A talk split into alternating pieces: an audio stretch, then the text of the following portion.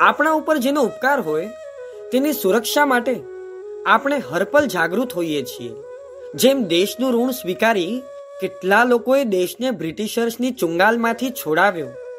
Sense of ઓબ્લિગેશનથી ઘણા નોકરોએ માલિકોને બચાવ્યા.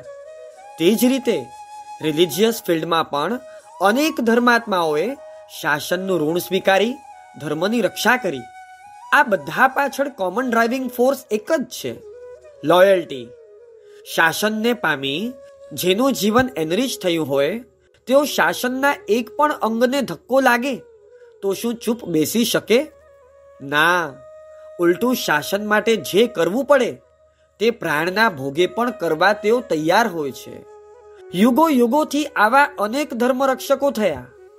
તેમાં જીનવચનની રક્ષા કરનાર અને મહાસાત્વિક શ્રાવિકા, એટલે મૈણા સુંદરી લાસ્ટ એપિસોડમાં આપણે જોયું કે સામે ઉપકારી પિતા છે, જે રાજા તરીકે મોટો સત્તાધીશ પણ છે. છતાં મૈણા એમ નથી વિચારતી કે તેમની વિરુદ્ધ મારાથી કેવી રીતે બોલાય. પરંતુ પોતાની જવાબદારી સમજી, જીન વચનની રક્ષા ખાતર પિતાને વાસ્તવિકતા કહે છે, જે સાંભળીને રાજાનો પિત્તો સાતમે આસમાને પહોંચ્યો છે. આથી હજી વધારે અનર્થ ન થાય. તે માટે વિચક્ષણ મંત્રીએ સમય સૂચકતા વાપરી સભા બરખાસ્ત કરાવી અને રાજાને રાજસવારીએ લઈ ગયો. સભા બરખાસ્ત થતા મૈણા મહેલમાં ગઈ. પિતા મારાથી નારાજ થયા છે એટલે ગમે તે રિએક્શન આવી શકે છે. એનો તેને અંદાજ છે. જો તેણે જરા પણ આવેશથી પોતાની વાતના મમત્વથી કે અહંકારથી પગલું ભર્યું હોત, તો તે પહેલા શું વિચારત? અરે, મેં ક્યાં ડહાપણ કરી? પિતાનું મન ખાટું કર્યું અને સંબંધ બગાડ્યા. પિતાની વાતને જાહેરમાં સ્વીકારીને પછી એકાંતમાં તેમને સત્ય સમજાવી દીધું હોત તો? આમ સુકૃતનો અફસોસ પશ્ચાતાપ ચાલુ થાત. એને કારણે પહેલા તે જાહેરમાં ભલે જીતી હતી, પરંતુ પાછળથી તો અંદરથી તેની હાર નક્કી હતી. જીન વચનની રક્ષા કરીને તેણે જે ગુણોની દ્રઢતા જે ઇનર સ્ટ્રેન્થ કેળવી, તે બધા ઉપર પાણી ફરી જાત. કશાયો હવા પૂરે, એટલે નબળી વ્યક્તિ પાવરમાં આવીને વિચાર્યા વિના જંપ લાવે. પરંતુ જેવું તેમને એકાંત મળે, અથવા જોખમ દેખાય, એટલે ડરી જાય. બધું કક્કડ ભૂસ થઈ જાય, કારણ કે તેઓ કશાયોના પાયા ઉપર ખોટી ઇમારત ચડનારા હોય છે. અને એટલે બધે હારે છે. જ્યારે રિયલ સ્ટ્રેન્થ વાળાને સુકૃત કર્યા પછી ભૂતકાળના કર્મના કારણે સામે ગમે તેવી આપત્તિ આવે. છતાં અફસોસ ન થાય કે મેં આ સુકૃત ક્યાં કર્યું? તેઓ ક્યારે પોતાના વચનથી ફરે નહીં. વિચારોમાં કે અવસરે પ્રવૃત્તિ કરવામાં પણ ફરે નહીં. અને માટે જ તેઓ હંમેશા જીતના પંથે હોય છે. આ બાજુ મંત્રી રાજાને શાંત પાડવા રાજસવારીએ લઈ ગયો. એકાંત મળવાથી અત્યારે રાજા વિચારી શકે કે હું કેમ હાર્યો? મૈણાની વાતમાં તથ્ય કેટલું હતું? પરંતુ તેના બદલે, હજી હું કઈ રીતે મૈણાને હરાવી શકું તે વિચારવામાં જ તે પોતાના સમય, શક્તિ અને બુદ્ધિ કામે લગાડે છે. કારણ કે તેને ચેન નથી. દસમાંથી એક વ્યક્તિ પણ તમારી વાત ન માને તો શું થાય? નવ જણે તમારી વાત સ્વીકારી. એનું સુખ હોય કે એકે તમારી વાત એક્સેપ્ટ ન કરી? તેની બેચેની હોય. વારંવાર મનમાં એ જ ગુમરાય ને કે બધાએ મારી વાત સ્વીકારી, પણ આણે મને ગણકાર્યો નહીં. અહીં રાજાની હાલત પણ આવી જ છે. બહાર નૈસર્ગિક વાતાવરણ છે, લોકો ઝૂકી ઝૂકીને સલામી ભરી રહ્યા છે, તે વખતે પણ તેના મનમાં એક જ વિચાર ભમ્યા કરે છે, કે મૈણાએ મારી વાત રિજેક્ટ કરીને બધાની વચ્ચે મારું અપમાન કર્યું. મેં વાત્સલ્યથી તેને માટે કેટલું કર્યું? છતાં મારી મહેરબાની સ્વીકારવા તૈયાર નથી.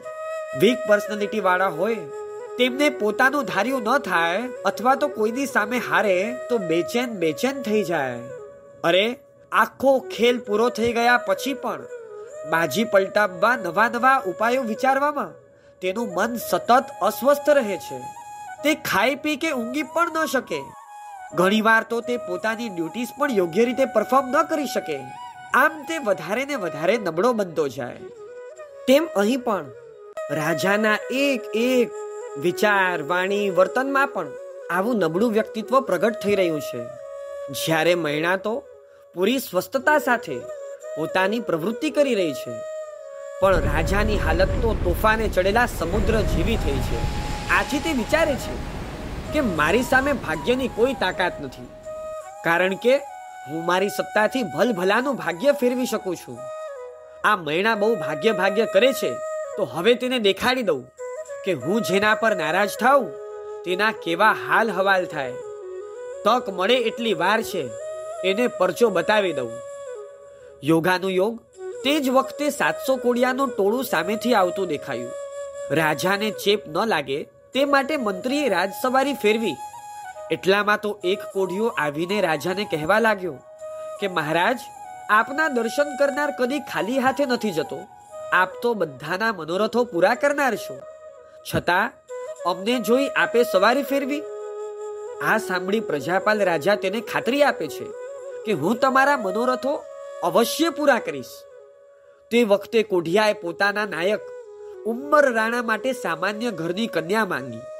આ માંગણી સાંભળીને રાજાને તરત જ મૈણા યાદ આવી કે હઠીલી દીકરીએ ભાગ્યનું પૂછડું પકડ્યું છે તો હવે તેને ખબર પાડી દઉં કે ભાગ્યથી શું મળે. વિચાર કરો, મૈણા સગ્ગી દીકરી છે. રાજાએ પોતે જ તેને લાડકોડથી ઉછેરી છે. તેને સારામાં સારા રાજકુમાર સાથે પરણાવવાના અરમાનો પણ તેણે જોયા હશે. છતાં આજે એ જ બાપ કશાય વશ થઈ દીકરીનું ભાવિ બરબાદ કરવા તત્પર થયો છે. વાત્સલ્ય સબર હયું. જાણે અણઘમાનો સાગર બની ગયું. તેના ફળરૂપે રાજાએ પોતાની સત્તાની તાકાત બતાડવા મૈણાને કોઢિયા સાથે પરણાવવાનો નિર્ણય કર્યો. તે માટે ફરી રાજસભા ભરી અને કોઢિયાઓને તથા મૈણાને રાજસભામાં બોલાવ્યા. મૈણા વિનય અને મર્યાદા સાથે રાજસભામાં આવી રહી છે. ત્યારે તેના મુખ ઉપર કોઈ કુતૂહલ નથી કે પિતાએ મને ફરી કેમ બોલાવી હશે? નથી કોઈ ડર કે હવે કોઈ નવી કસોટી આવશે? એ જ સ્વસ્થતા અને આત્મવિશ્વાસ સાથે તે આવી રહી છે. મૈણાનું રૂપ, મૈણાની બુદ્ધિ, પ્રતિભા જોઈને રાજાની અકળામણની આગ ઠરી. આખરે તો બાપ છે ને? એટલે તેનું હૈયું પીગળી ગયું. તેને થયું કે ક્યાં મારી આ ઉગતી કડી જેવી દીકરી અને ક્યાં આ કોઢિયો? પ્રેમાળ બાપનું હૈયું દીકરીને કોઢિયા સાથે પરણાવવા તૈયાર નથી. આથી રાજા કહે છે કે, મૈણા, હજી પણ તું વિચાર કરી લે. જો તું મારી મહેરબાનીને માને, તો તને દેવકુંવર જેવા રાજકુમાર સાથે પરણાવવું.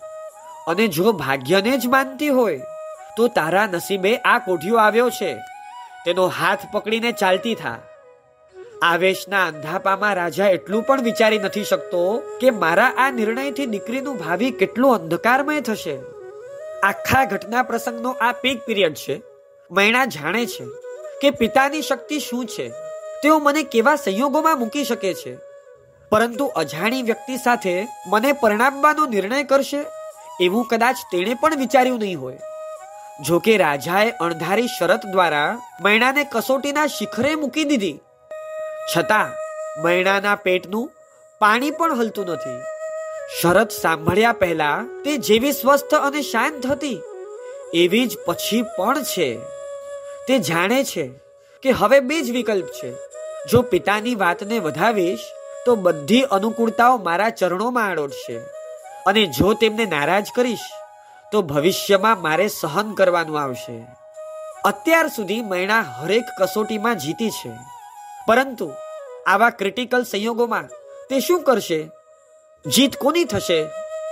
જીન વચન ખાતર પોતાના સુખોને છોડવા તૈયાર મૈણાની કે કઠોર શરત દ્વારા સત્તાની મહત્તા સ્થાપવા થનગનતા એવા રાજાની? તે જાણવા ફરી મળીશું પ્રજાપાલ રાજાના દરબારે. નેક્સ્ટ એપિસોડમાં